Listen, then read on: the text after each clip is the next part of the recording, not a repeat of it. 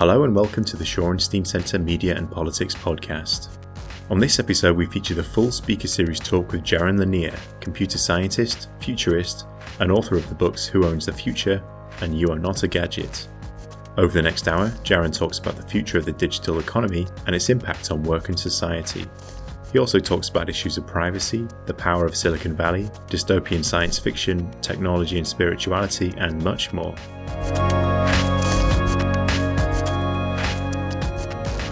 I'm Tom Patterson. I'm the acting uh, director of the Shorenstein Center. Um, so Jaron Lanier, uh, I don't even quite know where to begin with this description of Jaron. All right. So computer scientist, writer, musician, uh, currently the interdisciplinary scientist at Microsoft Research, um, coined the term virtual reality, mixed reality. Uh, uh, his startup uh, created the first avatar. Uh, his books have been phenomenal sellers. Who Owns the Future? You Are Not a Gadget. Who Owns the Future received our Goldsmith Book Prize, uh, Book Prize last year uh, as the best book in the area of uh, media, politics, and public policy. Uh, got an enormous collection of rare musical instruments. Uh, been a composer uh, and has performed with Philip Glass and others. And I could go on, but I won't. Jaron. Hey, welcome. Thanks for having me here. So, um, I, as some of you might know, I uh, I wrote a book, as as as, as uh, Tom just mentioned, called "Who Owns the Future" a few years ago, in which I came to a point of view uh, about the future of economics that's uh, uh, seems entirely commonsensical to me, and yet was received with surprise in some quarters. Uh, and uh, uh, the essence of the idea is that we've created only half of the digital economy, in the sense that uh, we have quasi-monopolistic uh, information uh, businesses such as uh, Facebook or Uber that accumulate enormous uh, information to the point of information superiority over everybody else, and gain tremendous formal economic benefits in the sense of things like cash and equity. And meanwhile, other people gain, uh, ordinary people uh, typically do gain benefits from the system, but of an entirely different nature. Uh, they gain informal benefits, such as increased convenience. Um, and the question is whether that trajectory is sustainable or not. Um, I came to the conclusion that it isn't, that you can't have an economy in which there's just a tiny, hyper-fortunate, formal part, and then a vast, uh, uh, kind of, uh, not necessarily impoverished, but definitely less secure, informal part. Um, there are various reasons I believe it's not susp- sustainable.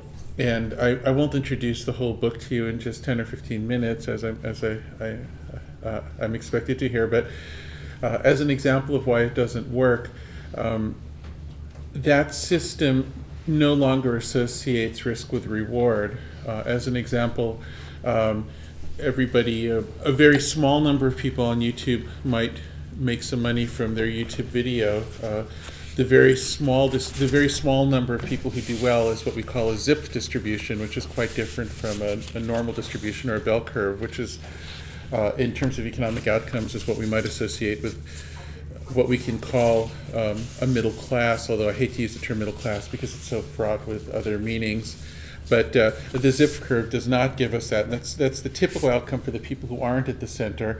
But the key thing is that all those people who are trying to be at the peak of the Zipf curve have to self-finance and take their own risk. But the casino always wins, no matter who else might win or lose, even though only a few others win.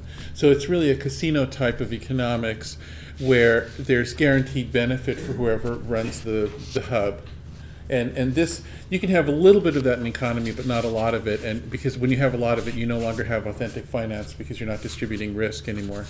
You're you're um, you're just radiating risk away from capital. So it, it just it just doesn't work. Um, there are other reasons uh, that I think it's not sustainable. The most uh, concrete example I found for explaining my point of view is language translation. So uh, we now can benefit from approximate uh, language translation that's still usable. We get it on very easily and for free from companies like Microsoft and Google. But the thing about it is uh, we present, we're presented with these services. They're marketed as if they're magic brains that, that, that just understand language and there's artificial intelligence. But there's nothing of the kind. What there actually is um, is uh, the... Um, I mean, I know, no, on, on behalf of Silicon Valley, I apologize that our devices aren't more clearly usable so that you can at least turn them off. I, I really have sympathy.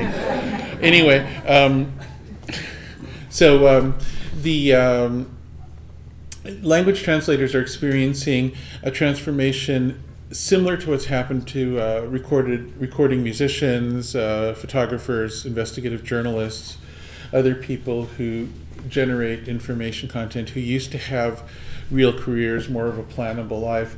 So the, the symptoms are the overall market starts to shrink, uh, initially to about a third and then to a tenth. Um, there are still successful people, but there's a Zipf distribution instead of a bell curve. So there are just a few successful people. Um, uh, but even the successful ones can't plan their careers. It be, they, they no longer, they have no information superiority over anything, so they're just beholden to fate at this point. They don't know what's going to happen, so there's a, they take on all the risk, which didn't used to happen. It used to be more distributed. But um, here's the key thing. With, with uh, the language translators, uh, it turns out that you can't just do a magic Chomskyan little algorithm that will convert between languages. Uh, we tried that for decades. That was a, a, a lot, many decades of failure. What started to work, which was in the nineties at I B M Research, was what we call big data. And uh, then what we do is we gather many, many examples of real translations from people, and then we statistically couple them with, with uh, uh, things to be uh, translated, little segments to be translated, and the co we cobble together that, and that turns out to be something usable. But what's really going on is we're just finding a different way to present the productivity of real people. There's not actually some magic brain there. There's this whole crowd of people who don't even know that their stuff is being taken behind the curtain. And we have to do it every single day because most casual language, most, most language in general is actually about the world, and the world changes every day. So we have to constantly be gathering translations of current events, the latest, the latest slang. So, uh, so those are, so it, it, it, we, do, we, we steal from millions of people a day to make it work. Uh, and so, it seems to me that uh, if that's the prototype of the future, if there are going to be more and more of these cloud services that run the driverless cars and run the, make our clothes and three D print our objects, and you know, if we're going to have more and more of these things that either make the world more hyper efficient in an Uber kind of way, or make it more automated in a driverless car way, from an economic point of view, those are similar, hard to distinguish, I think. But either way, if we're going to keep on doing that, and we're going to pretend that people are obsolete buggy whips when in fact we still need them, then not only is it unfair, but we gradually artificially shrink the economy on paper because we're refusing to acknowledge the value, because we just we care more about concentrating it around the information hubs, and that's so that's bad for everybody. That's even bad for Silicon Valley. So, um, so these these incredible giant fortunes, the fastest ones in history that we make by by cornering information about other people, it's just not sustainable. We have to find some way to, full it, to turn it into a full, a complete economy. So that leads me into this idea of just paying those translators. If we need them, let's pay them. Then they get richer. Then they can buy our stuff. Then we have a growing market. Wouldn't that be great? Or let's not have a market anymore. If we really aren't willing to pay the translators, then we have to admit that the whole market mechanism is not something that we're accepting, and we have to move to a completely different thing, some, some other socialism, basic income model, I don't know. I'm, but we have to go in a different direction. But we can't pretend that we're creating a new kind of market when we're only willing to create half of it. So that, that's the premise. To actually figure out how to pay people, how that whole scheme would work, is um, an interesting uh, research project at this point. I feel, um, and I'm sure if any of you, if there are any economists in the room, you're probably filled with questions. Well, how would you do this? How would you do that? What about that? And I, I just, I just had uh, I think, about forty economists this morning. I went through all these questions. There, um, so um, it's possible that the questions will send us in a more technical direction, and I'm happy to have that discussion if that's where people are interested in going, because it, it's extremely interesting. Um, but essentially, there's, there has to be some way you price information. There has to be a way that people can make individual decisions about what to do about their own information uh, that's, that's tenable. Um, I, uh, one of the things that's concerned me a great deal, um, especially in the last year as I've interacted mostly with European regulators about this, is that the, the number and difficulty of privacy-related decisions that we're asking people to make is simply not tenable. I, I don't believe that anybody but a tiny minority of tech, technical-minded people are able to competently set their Facebook privacy settings. And I, you know, and so uh, we can't have a world in which you have to do a million times that level of complexity to to be a full participant. Um, you have we have to come up with a world that's simple enough for people to manage. And uh, and I think uh, in the past the way we've managed complexity in society is with economies. That's what they're for. So if we could all if we could all just be infinitely wise and omniscient, then we wouldn't need an economy, right? We'd all just make the best decision all the time, and life would be simple. But so I think we do need to find some way to update economics to take account of uh, the, this uh, information-centric world we're building. We're still only at the bare beginnings of it, but uh, it'll what's happened to recorded musicians and to language translation translators will happen to everything, basically. Um, it could happen to educators through MOOCs and whatnot. Um, so uh, we, we do have to figure it out. Um, and uh, I know there's a kind of, um, uh, economics has become somewhat faith-based, perhaps out of necessity because of the uncertainties and complexities inherent in it. And so therefore people have quite emotional and sometimes really visceral reactions to the economic ideas of others um, if they do not agree. So I'm, I'm sometimes, I found myself reviled by the people who want everything to be free because they have an ideology about that. Um, I've also, uh, well, I've encountered various things. I, I'm really very open-minded. All I ask is that uh, whatever starting point somebody comes to, whatever bias you might find yourself having, that you really think through the whole system and try to imagine a whole system working with it. And, and uh, uh, it, it's hard. I don't claim to have a complete golden answer for the future. I do, I will claim to have come up with the start of a new answer that might prove to be viable, although I don't think we know enough about it yet. Um, so I think that's, it, how, I don't know how long that was, but that's, that's the basic introduction. Uh, in order to do it fast, I left out all the jokes, so I'm not entertaining you as well as I might. But um, if you're, uh, depending on the nature of the questions, maybe I'll throw some of the jokes in as the as the uh, as our session proceeds. Okay, let's open it up, and uh, again, uh, students first. Um, and if you could, uh, please identify yourself when you uh, uh, right before you ask your question. Hello, my name is uh, Nico. I'm, uh, I think a microphone is coming to you. My name is Nico. I'm with the Ash, uh, Ash Center. I'm a fellow at the Ash Center, and I was a mid-career N P A student. Uh, you might have read that yes, uh, as of yesterday or early this week, uh, the Chinese government announced that the citizen score that uh, Tencent and Alibaba uh, did start would become mandatory by twenty twenty as a new form of connection and relationship, data-driven of course, between the government and its citizens. And I had the pleasure of rereading uh, a couple of days ago, uh, Michel Foucault chapter on panopticism. And for me, this is very interesting in the sense that the, the metaphor that you coined, the siren servers, are with this kind of new relationship taken to a whole new level. Uh, and I was wondering what, we, what you saw, which you were aware of that, and what were your thoughts about that?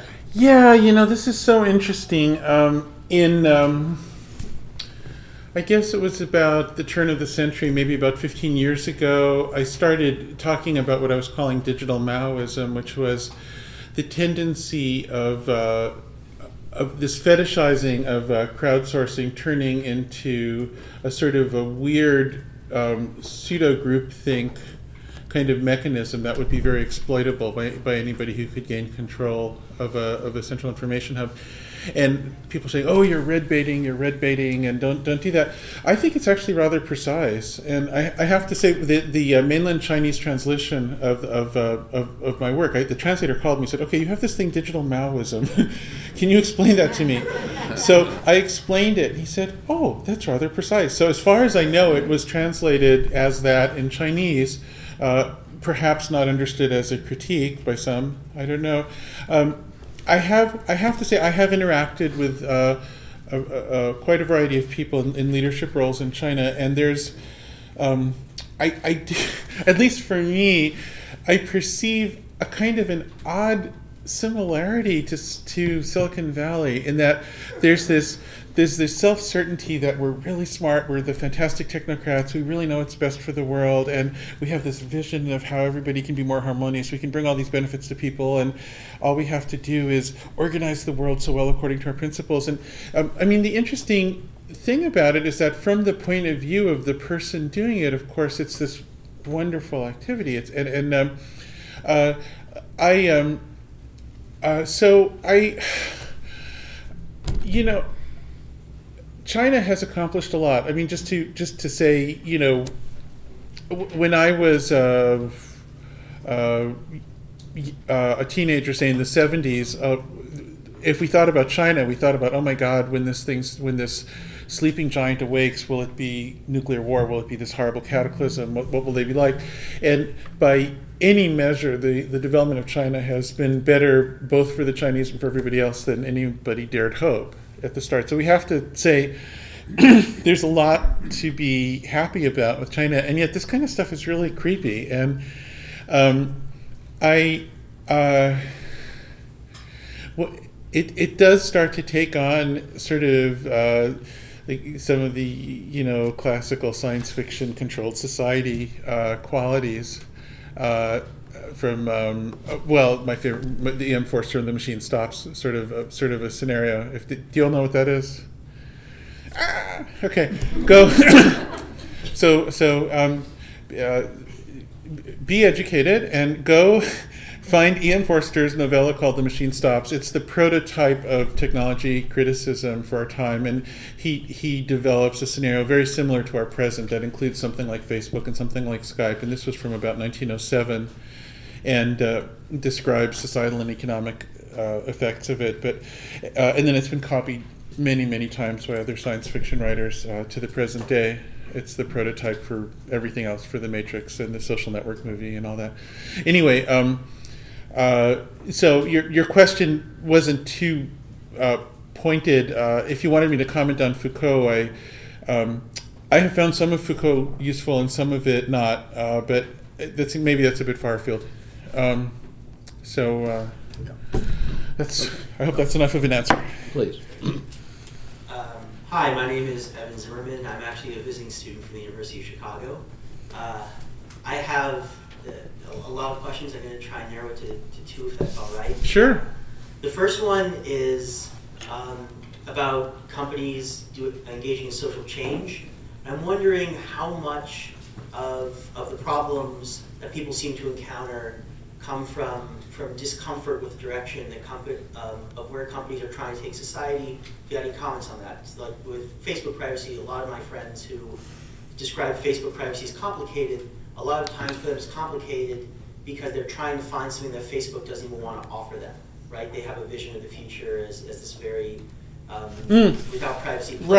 Right. Well, okay, so first of all, um, there's something that you've pointed out here which is extremely important for people to understand. So um, the, whenever um, a technology offers you convenience, it's impossible for that to be offered without it also manipulating you, because it's choosing what course of action will be the most convenient for you. There's no way to make everything equally convenient, uh, because there's this thing called the cost of choice. So you can't, you can't choose between five million search results. You can't choose between five million potential whatevers. There, there has to be some way that these services winnow it so that so convenience is, becomes indis, becomes indistinguishable from from uh, social manipulation. That's not necessarily a bad thing. I think actually for the most part it's been neither good nor bad, but just kind of random and bland actually. But there's some cases when when it's been good and bad certainly. Um, the uh, there's so much more to say about this. I mean, um, the uh, uh, Facebook's a highly ideological company. Um, I think that the the people who run Facebook are, are for the most part well in, intentioned and, and certainly within their own frameworks of thinking. They're not bad people. Uh, th this is a, an important point. Um, of all the influential elites in history, I think we might have the sort of nicest and most um, charitable one ever in Silicon Valley. Uh, but in a way, that shouldn't matter.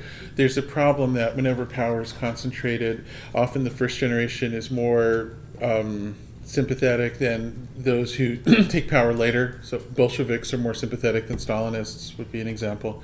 So I, I, uh, if you look at something like Facebook, one of the interesting things about it is it's the first public company that's effectively controlled by one person, which, which should be an oxymoron, but it turns out not to necessarily be. Nobody had tried it before. Um, but so you have this highly concentrated power, and um, it is it is highly ideological. This the the you know intrinsic good of sharing and all that stuff. Um, so uh, whatever fits into a particular ideology then suddenly becomes convenient and other stuff. So inconvenient can be quite seriously inconvenient in information systems. Um, what. Uh,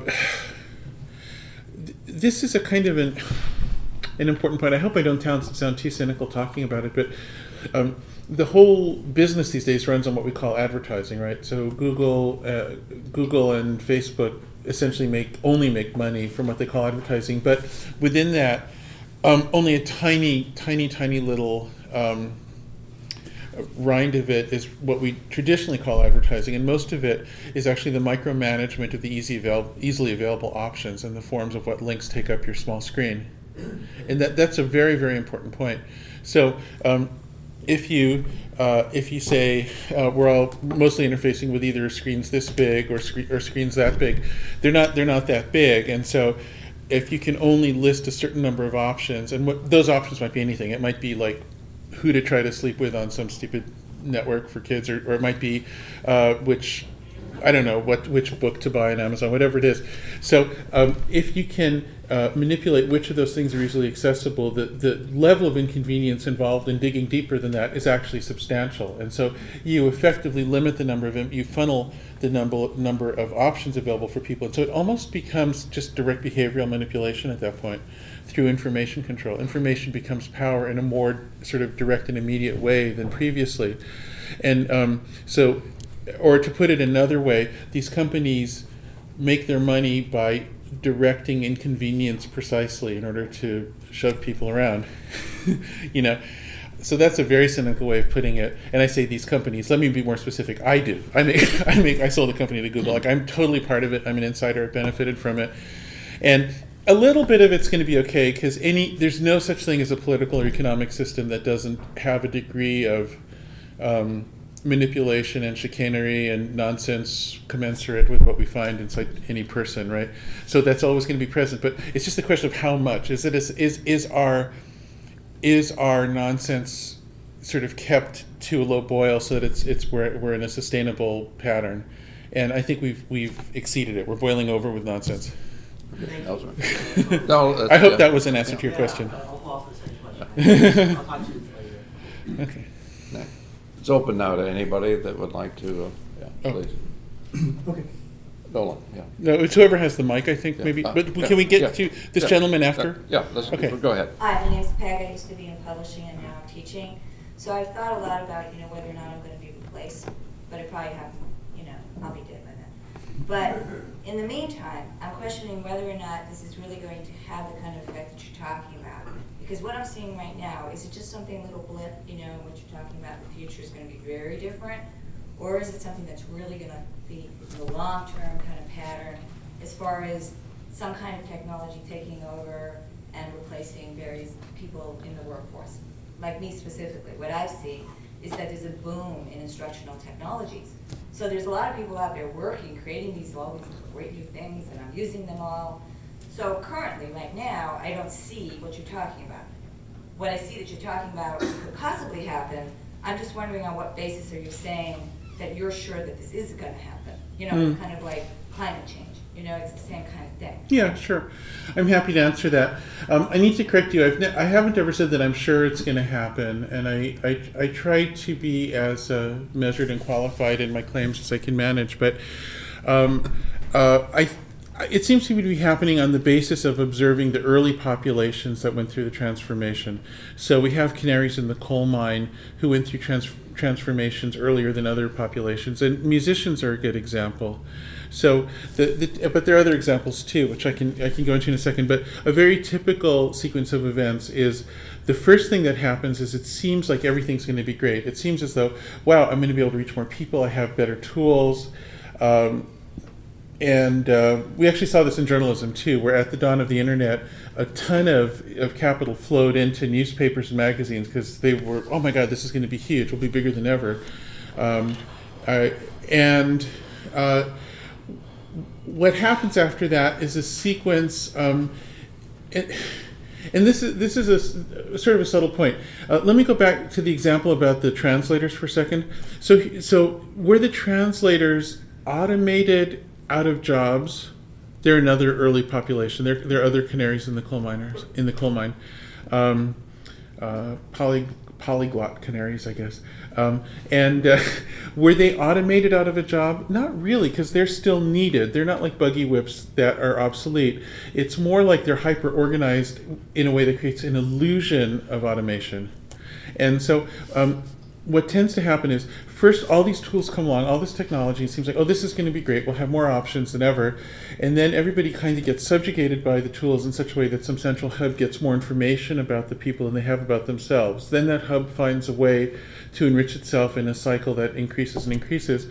And suddenly we end up with the, the kind of decimation we see in the other fields. That hasn't happened as yet to, uh, uh, to, to teaching. Um, and it, there are a couple of impediments to the process for many kinds of teaching, because uh, many of the jobs are government jobs, like for the public schools and whatnot. So uh, in principle, uh, educational technology could, could enact the same sequence of events. Um, whether it will, I don't claim certainty. Um, I, um, I have been quite concerned, though, about um, there's a tremendous drive towards Uh, MOOCs and, and related things where you have uh, an organizational principle that's a, a, a little like some sort of um, cross between Napster and Uber or something for the future of teaching. And what it's supposed to be, oh, it's lowering costs, it's, it's lowering barriers to access, it'll help all these people. But the problem with that is that if, you, if the price for doing that is defunding the world, the culture, the, the sustenance, Of the, edu of the class of educators in the world. And if you're doing that in, dis in um, underprivileged parts of the world in such a way that nobody there will ever be able to afford to become an instructor, you're kind of undoing more than you're doing. Um, this remi I mean, I had the most vivid sense of this back when we were watching the, the, the first protests in Tahrir Square in Cairo, and The, in, you know, in an overflowing, bubbling narcissism in Silicon Valley, you're saying, oh, it's a Facebook revolution, it's a Twitter revolution. And I remember saying to my friends, Twitter's not going to give these kids jobs. You know, like you can't, you can't just do disruption without any creation to coincide with it and then expect anything created at the end of the day. So it's, a, you know, as long as you can think through the whole cycle of both your creative destruction and then your creative creation, then plausibly you're doing something. So I, I hope that this this has answered your question. I, I, I'm not sure if it has entirely, but um, uh, I, I, there is often, when things are starting to get hyper-organized by an information system, there's often an illusion for the people involved at first that things are going to be great because it seems like there's more tools, more connection. And then it's in later stages that, it's, that they start to find their prospects diminishing. Um, that's how it's been so far for the groups that have been affected. Whether it'll be so for all groups in the future, of course, I don't claim certainty. No one. No. you, thanks. Uh, you began by saying that uh, language translators ought to be compensated for adding value to the economy. Mm-hmm. On that same basis, why shouldn't everyone else also be paid uh, by uh, for-profit corporations that are using what you refer to as their own information? And I would point out that uh, I believe a Facebook user recently, uh, through their will, uh, determined who would inherit their Facebook account, which shows some degree of ownership already. Mm-hmm. Well, um, I mean, my, what I've proposed in the book is precisely that, that um, if the information is of value, then it, there should, then people should be able to claim compensation for it in a very general way.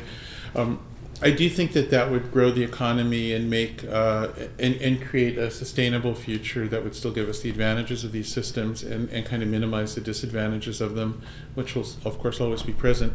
But yeah, absolutely. I mean, that's um, that's what I'm exploring. Um, I should say um, I, there are many. Let me just foresee a few questions that always come up for those of you who haven't read the book. I'll just try to do this really quick. Some of you are thinking, um, well, wait a second. The, your value to Facebook is, I read somewhere, it was only calculated at four bucks. I mean, who cares if Facebook pays you?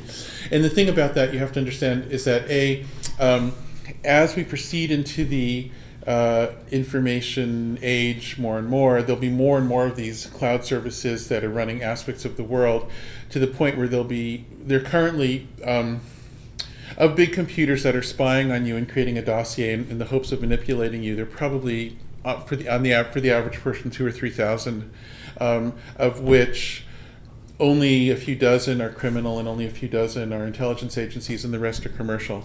Um, and um, and uh, in the few, at some point, I don't know. I think twenty thirty will be in the millions. Okay.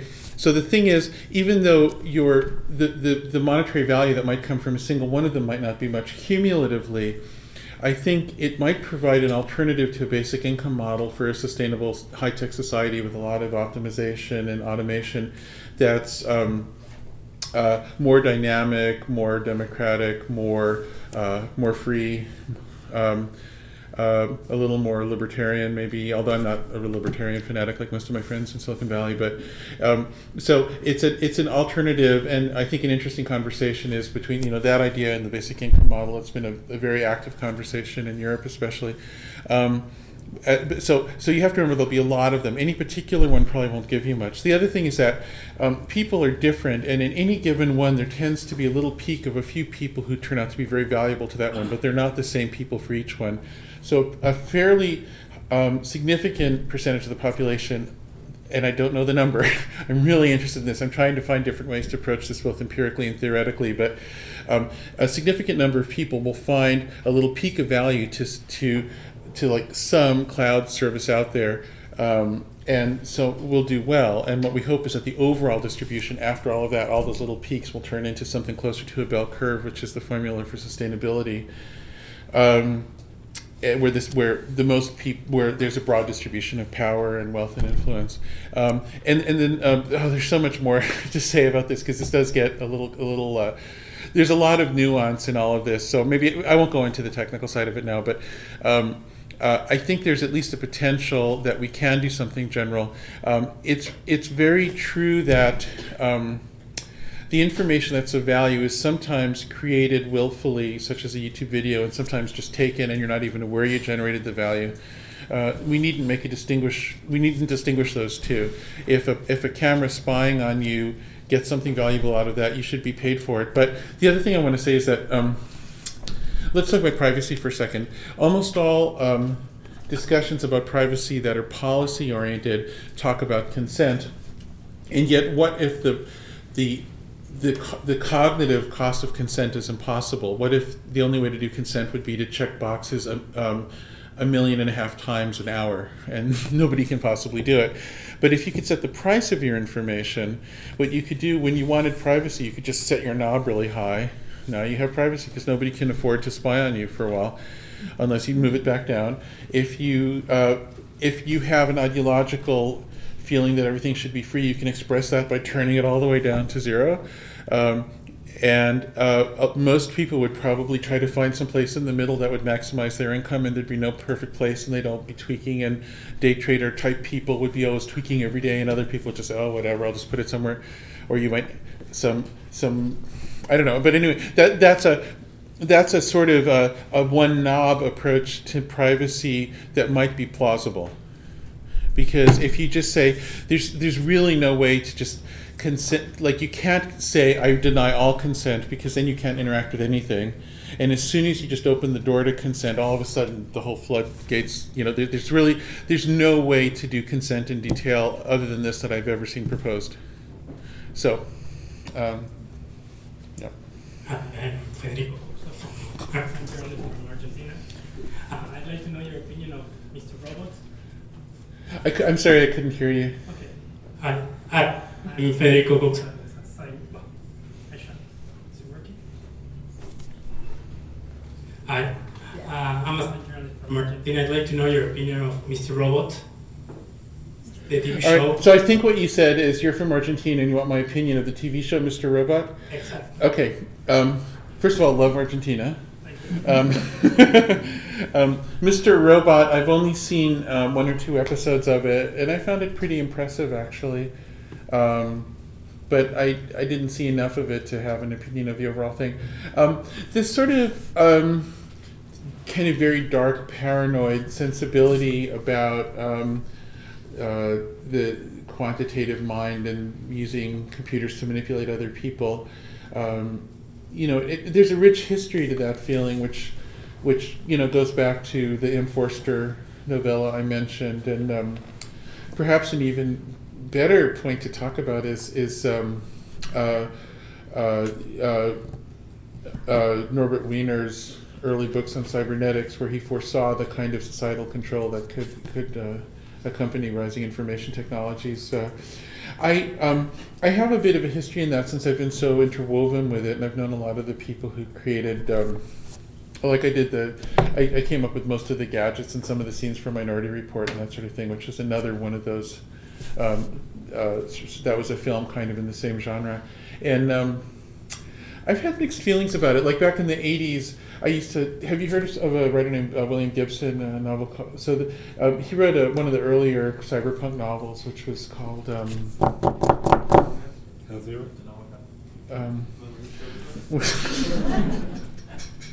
Cryptonomicon, I think, is, uh, is not him, that's, um, anyway, uh, uh, I don't remember what it was called now, which is just terrible and embarrassing, but anyway, I used to call him up and, um, and say, Neuromancer, thank you. I used to call him up while he was writing Neuromancer. I said, don't make it so dark. It's going to like bum everybody out. Show some light. This is like too depressing. You can't make it like this. And and he, I can't do a Tennessee accent, but he had this strong Tennessee accent.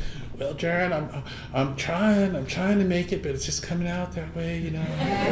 and, and you know, it's, it's sort of the most ridiculous conversation in history. But um, I uh, I you know, for all of the.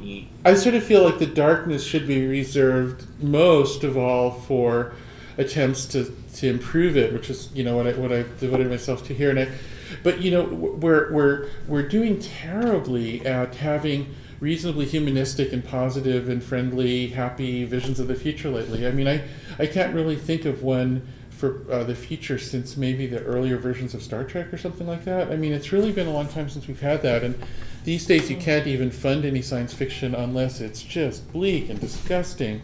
And um, and I, you know, it's uh, I, I think it's, I, I wish it was a little less so, but that's that's uh, where we're at. And I, I, I tend to think that even the people who are saying on the surface, oh, you don't have to pay me for Facebook. I love it. I love Facebook. I love Uber. I'm happy. It's a, this is paradise. And I'm really happy living in my parents' house still. And I'm really happy. I don't know. For, for I hear, I talk to people like that a lot. And I sort of feel like on some level in, the, in their gut, they're realizing that it doesn't all add up. And there's a bit of a sense of dread.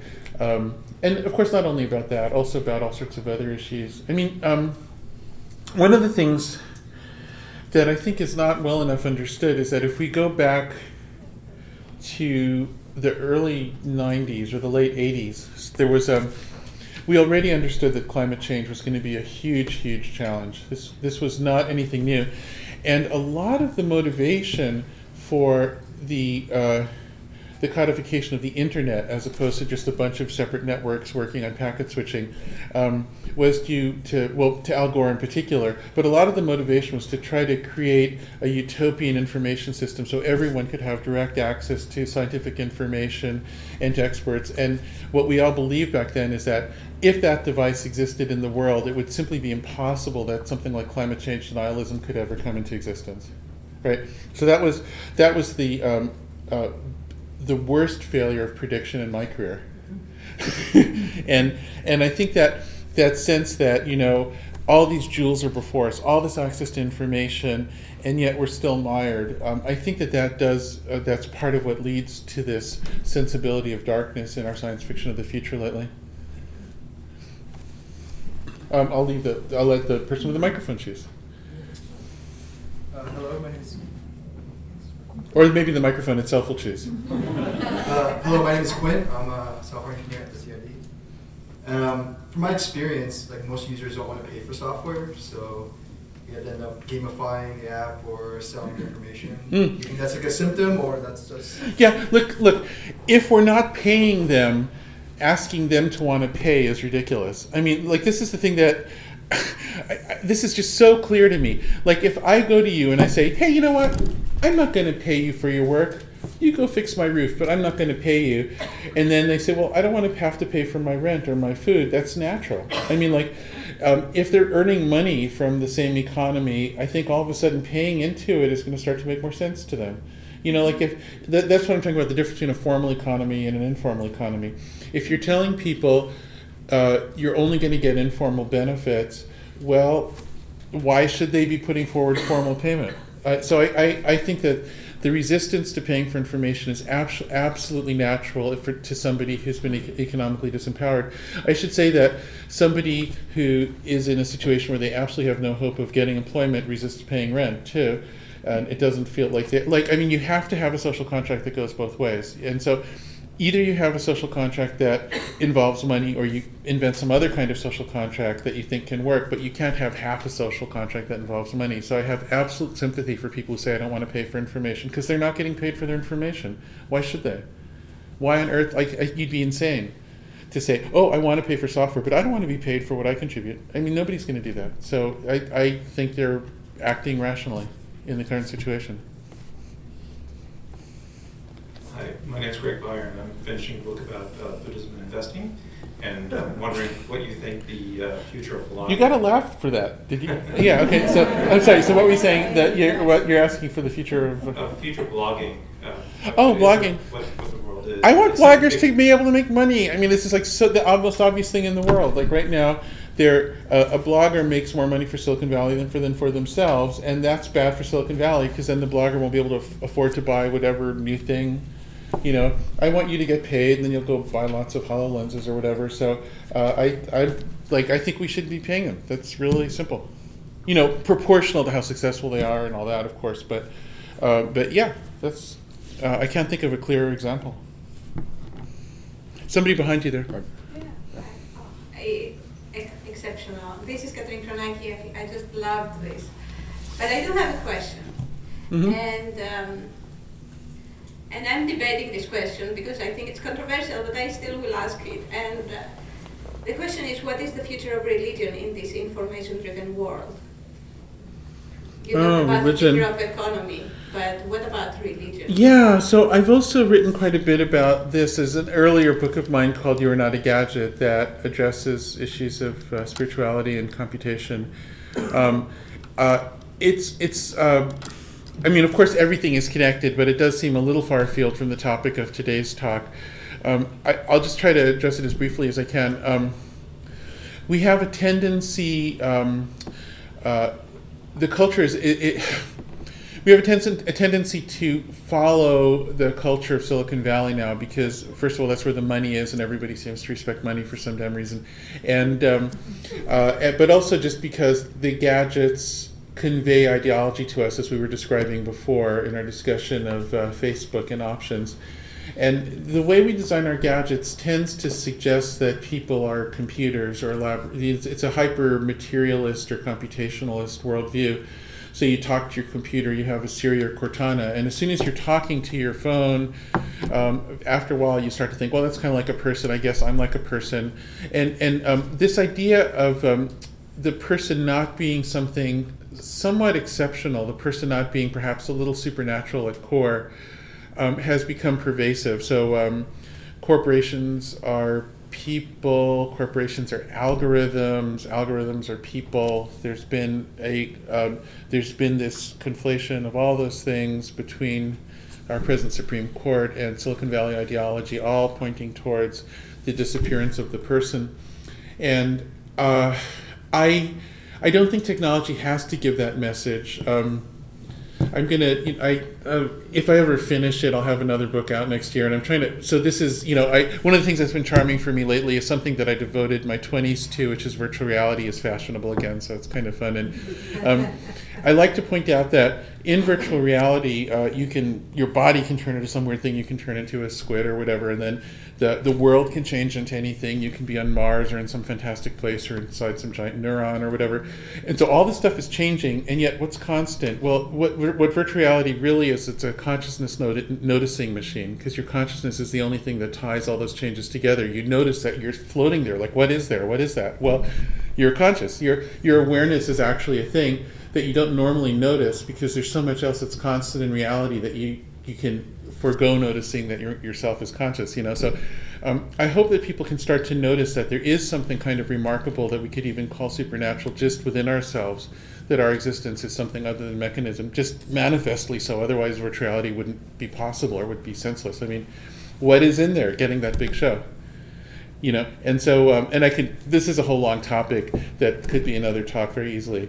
Um, So I, you know, I think, I, I, I think that um, uh, the erasing of the person is part of the power play of making whoever owns the information hub the master of all reality, and there are many, many, many manifestations of this. I mean, um, the particular, the drive for immortality in, in Silicon Valley is probably the strongest one. There's um, a recreation of old-fashioned religion, by which I mean, not really ancient, but maybe medieval ideas about religion, where uh, we're all going to be made immortal by some big computer. But it, it's really interesting. Like, for ordinary people, you're going to be immortal because you'll be scooped up into software. And there are already all these projects, including, for instance, uh, DARPA's funded this um, simulated ghost of a soldier where it's supposed to infer their personality from their social media, and then you have like this talking head that's supposed to be. So people, ordinary people get simulated immortality where there'll be some simulation of you that continues. But then there's also this biologic biological immortality that's being funded like crazy by Silicon Valley figures, um, and explicitly so. Google says, well, we'll cure death. And so there's this idea that um, whoever gets on top of the technology hub will be genuinely immortal, and everybody else will just be simulated immortal, which is just the religious version of the inequity of the, you know, the people at the center getting the formal economic benefits and everyone else only getting the informal ones. So um, anyway, I could go on and on about that topic. There's a lot to say about it. But um, yeah, I mean, I think you have to, um, I don't think you can have a functional economy, society, or democracy if your spirituality is completely insane. You know, you, your spirituality doesn't have to be shared, it doesn't have to be universal, but it can't be outright insane. And I think that the current ideology is kind of insane. Uh, pretending that the translators don't exist, but that the translation program is conscious. That's insane. So, I have a question. No, it's, it's uh, a... Uh, yeah, someone... Uh, hi, Paul Will, I'm a Shorenstein fellow here. Uh, forgive me if you covered this in the book, but what's the mechanism for micropayments? It's something we're thinking about in journalism, because paywalls aren't so good. Um, it would be quite nice to go off on an assignment, maybe find a few thousand people who are interested in what I might write and charge them a tenth of a cent or a cent for each time they read it. But how do you do that? I don't yeah, so that's that's a whole interesting technical discussion, and I'll the very uh, oh, do you want do you want me to just do like a speed blurb of the way it works, or, or just say that it's the speed blurb? Okay, um, you start. Um, so uh, the cloud software has to calculate counterfactuals to valid to, to come up with an approximate. Uh, approximate judgment of how much each person contributed to, to corpora. Uh, so in other words, if this person had been left out, how much less useful uh, would the result have been? Use for the result is judged uh, financially by economic output. So, so like how much money would the, the server have made?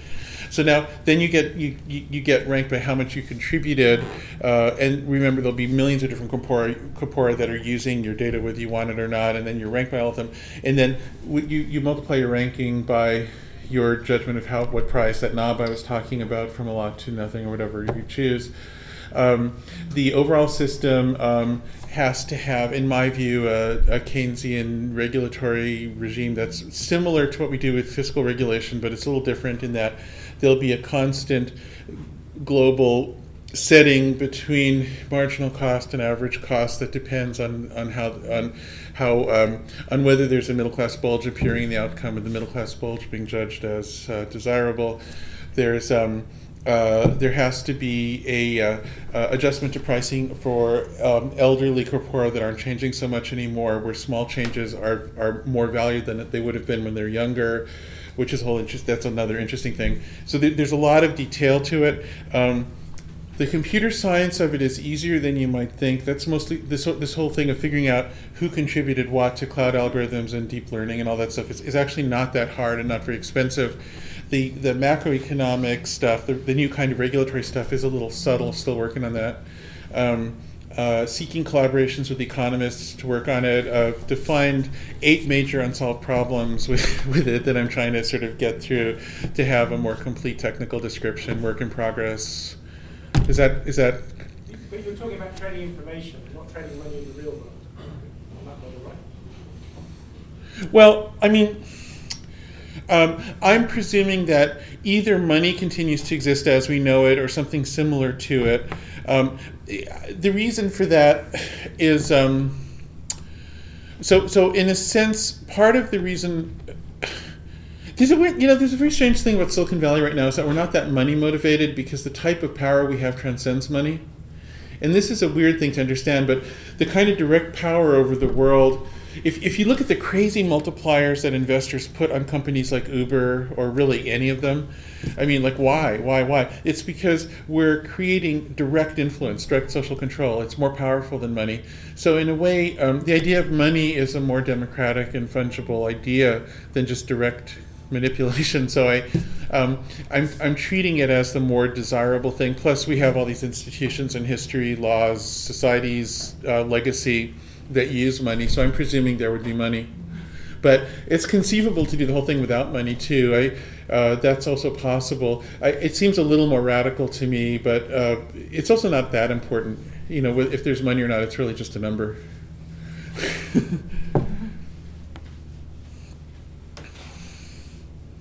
There's, a, there's somebody who hasn't asked before back there. Yeah.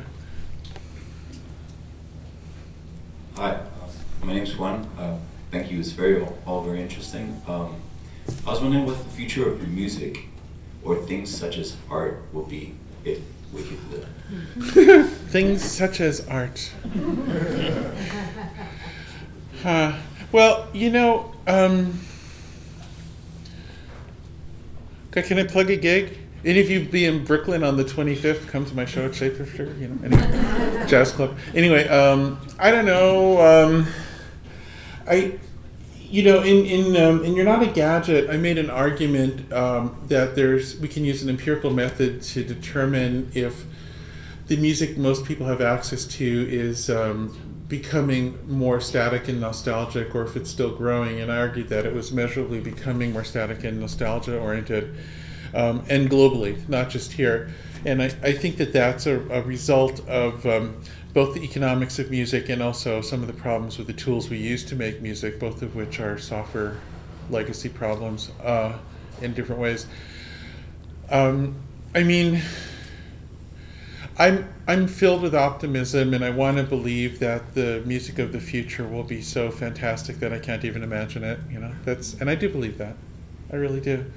Um, I think uh, that's how we should think about the future of culture. I think we should think about the economy as something that we want to try to sit on a course where it'll be boring for future people. In other words, not catastrophic, but we want to imagine that the culture of the future will be beyond our present ability to wonder. So I, I, I sort of feel like I should be kind of modest and mute about about that in a way. Right here. Um, hey. Uh, thank you for coming. Um, I we've been talking about a lot about the future of X and the future of Y, and my question was more about how how do we trust that this these future are going to come or not going to come. So how do you first of all, for two questions. The first one is, do you think there's enough uh, science fiction going on on both sides to inform us about the different path that we could take? Is there, is there enough dystopias uh, that we so that we know uh, what's likely to come or not? And the second thing is, how do you, when, when, when someone tells you this is likely to come, what is your personal views on whether you should trust or not the account that they're giving you? How do you, how do you make this make sense out of different reality path? Hmm. Well, let's see. Um, in terms of science fiction, um, one of my problems is that the variety of dystopias has become pretty narrow. That uh, in at core, most of this, the, most of the dystopias are still The Machine Stops, or if you like, Orwell, or you know, there, there's there's a certain genre of um, a heightened level of societal control through technology, and a kind of a, the hero is somebody struggling against it, um, and people kind of um, fall into it. Most people don't understand their lives anymore, and that's that's something that unites almost everything lately. I mean, it unites Mister Robot with Minority Report, with the Matrix movies, with, I mean, just about everything. So I think, um, I don't mind dystopias, but I'd like to see a bit more variety. And um, I, uh, I I found, um, oh, I'm just, we're just in the middle of shooting. Um, so there's a, there was a novel called The Circle that my friend Dave Eggers wrote that was a little bit like a novel version of, of You're Not a Gadget. And so we're shooting a movie of that, and it's got big stars and all that stuff. And, And, and, and you know, uh, the funny thing is, like, at this point, that particular dystopia, dystopia is one of the things that the people who fund movies know. Like, they, they know, like, oh, it's go it's going to have cars and babes. Okay, I'll fund that. Or, you know, it's going to it's going to have fart jokes and frat guys. Okay, I'll fund that. And then they're like, oh, it's one of those dystopias about how we'll all become robots subject to some overlord with a big computer. Yeah, definitely, you get that money. And so there's, like, this weird thing where, like, there's this whole little pocket in movie funding that's for that dystopia now. So I think there are too many dis unspoken uh, dystopias, but even more than that, I, I wish we could see more utopias. Like I say, I mean, uh, you can have commercially successful utopias. I, I think the uh, uh, the older Star Trek T V shows kind of got there, you know? They, not that they were, you know, silly and schmaltzy. I mean, you have to accept a dose of schmaltz and ridiculousness to do any utopia, and if you don't have a sense of humor for that, then you, you can't be in the utopia business, certainly. But I, I, um, I, I, I'd like to see a bit more of that, and we, we're seeing precious little of it. Um, Uh, but then you were asking about this trust, like, how do you trust a futurist? And I, I'm like, the first thought that came to my mind is like, why would you want to trust a futurist? Like, like what I always, I, I, um, I, you know, I've, I've occasionally, like, when I talk to undergraduates, I'll, um, one of the things I, like, if somebody says, oh, I loved everything you said in that book, and I was like, no, don't say that. If you, if you agree with everything I said, I, I always tell them, I put in a few things in there that I know are wrong just to make sure that people couldn't do that. Like, don't, like, don't trust me. Like, like that's like a ridiculous idea. Like, you have to, um, uh, I, these things are hard. Like, I don't, I don't trust myself. You know, like, I, I feel like this is all a work in progress, and we should be constantly skeptical and checking and checking and checking and ready to change. So, you know, like, don't even ask that question. Like, for God's sake. Like, we're, like, this is, um, uh, you know, I, I mean... Or the other thing is, once something really works, then you can trust it, you know. So, um.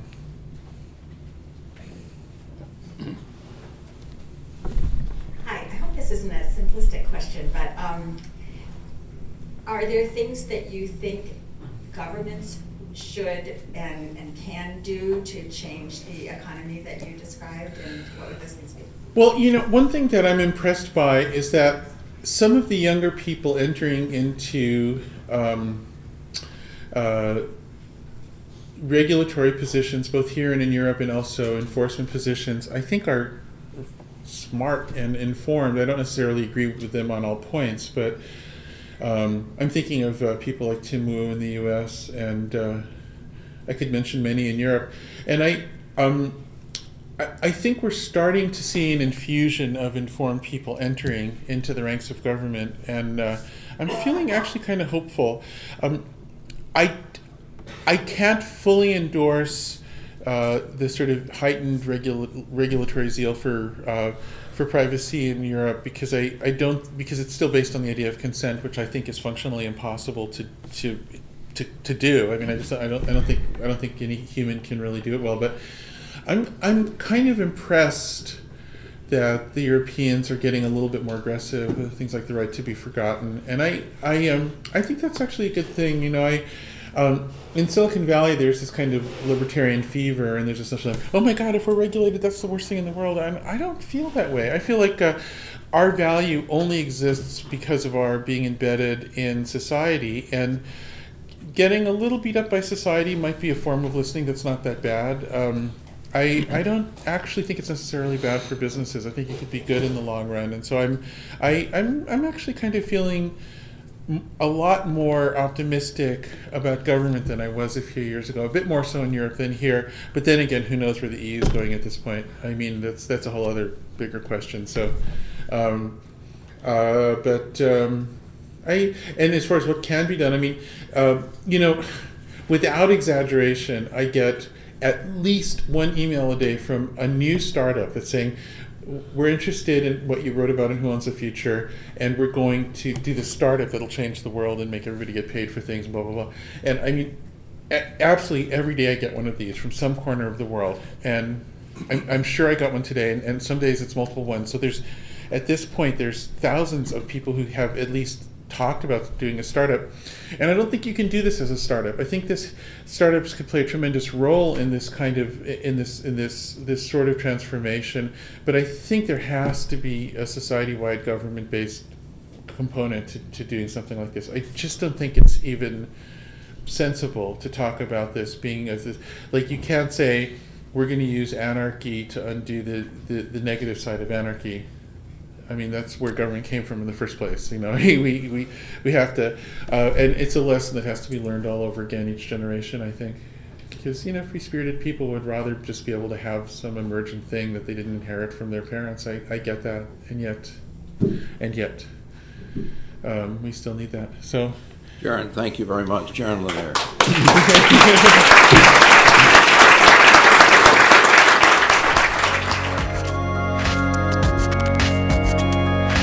Thank you for listening to the Shorenstein Center Media and Politics Podcast. Music provided by extreme music dot com.